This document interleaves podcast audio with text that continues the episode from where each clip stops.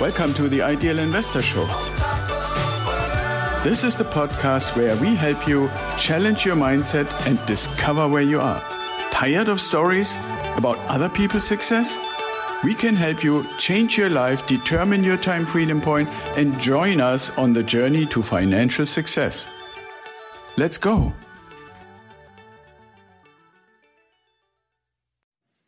Hello, and welcome back to another episode of the Ideal Investor Show. And we're continuing with the series that I started looking towards very successful leaders like Warren Buffett and Peter Thiel and other investors like that, and see what they have said to their investors, to their shareholders, and so forth. And so, one of the um, statements that I find pretty interesting and that we should probably consider is price is what you pay and value is what you get. And so, if you look at that as a foundational principle, what does it really mean? So, I've said a couple of times in articles and podcasts and so forth that there is way too little conversation about the loss of the purchasing power or the value of money. So, when we look at price is really how many colorful little pieces of paper with numbers printed on it do we have to give to receive something and in our case since we're talking about investing to receive an asset? So if you take as as one of the foundational things the consideration of how much has it and does it take to buy a house. So if you think about it, right now the average price is right around $400,000 for a single family residence in the United States. And the price for an ounce of gold is about $2,000. So that means if you had 200 ounces of gold, you would basically have the equivalent of the price of a house. Now let's go all the way back to when gold was disconnected from our money, from the US dollar in 1971 in a kind of raid overnight by then President Nixon, just announcing out of the blue that the US dollar would no longer be connected to gold. And at that time, the equivalency between the dollar and gold was $35 per ounce. So if you take $35 times 200, then you're at 7,000, right? Like 35. Uh, yeah, 7,000. Now, could you find a house for $7,000? I don't know exactly. We would have to look it up. But from all I can find is somewhere around 200 ounces plus or minus is what the average house has cost right? So then you have to ask yourself, how much do I have to work?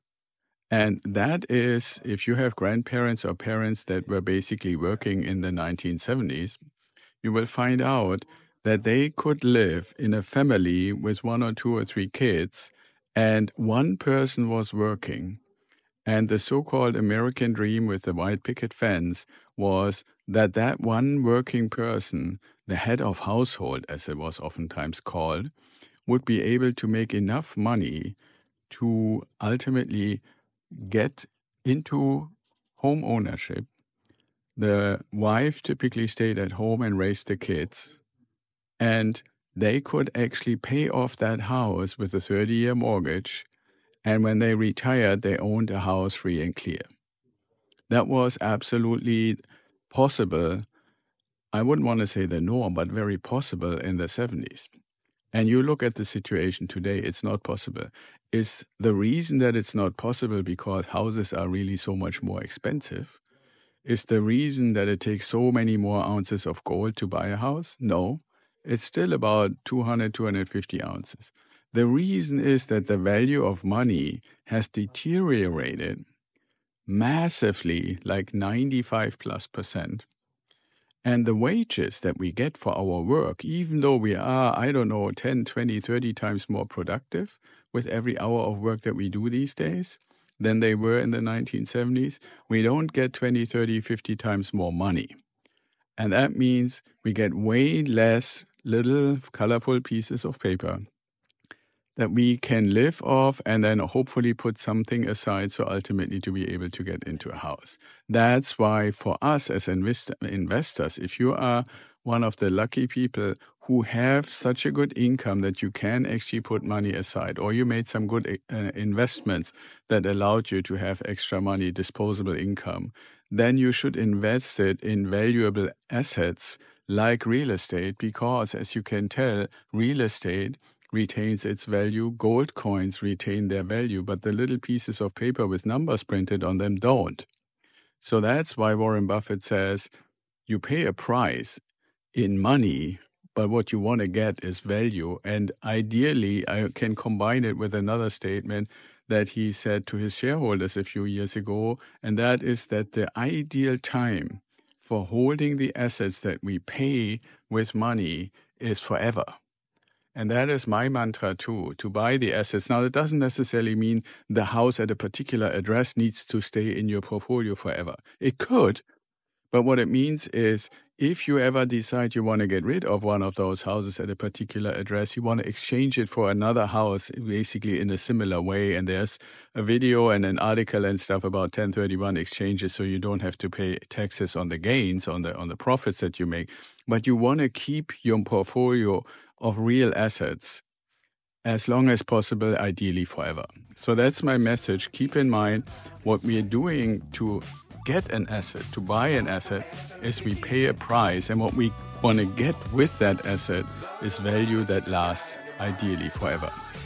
So if that sounds interesting to you, if you want to become uh, somebody in our community who is accumulating assets to get more and more of them and ultimately get enough passive income out of those assets so that you don't have to actually spend your time working anymore, then please go to idealinvestorshow.com, find the button to book a call, and let's have a conversation about it, how you can pay a price and get value, and how you might actually want to exchange some of the things where you have paid a price and didn't get value into the assets that we are actually providing and the relationships that we're providing to you.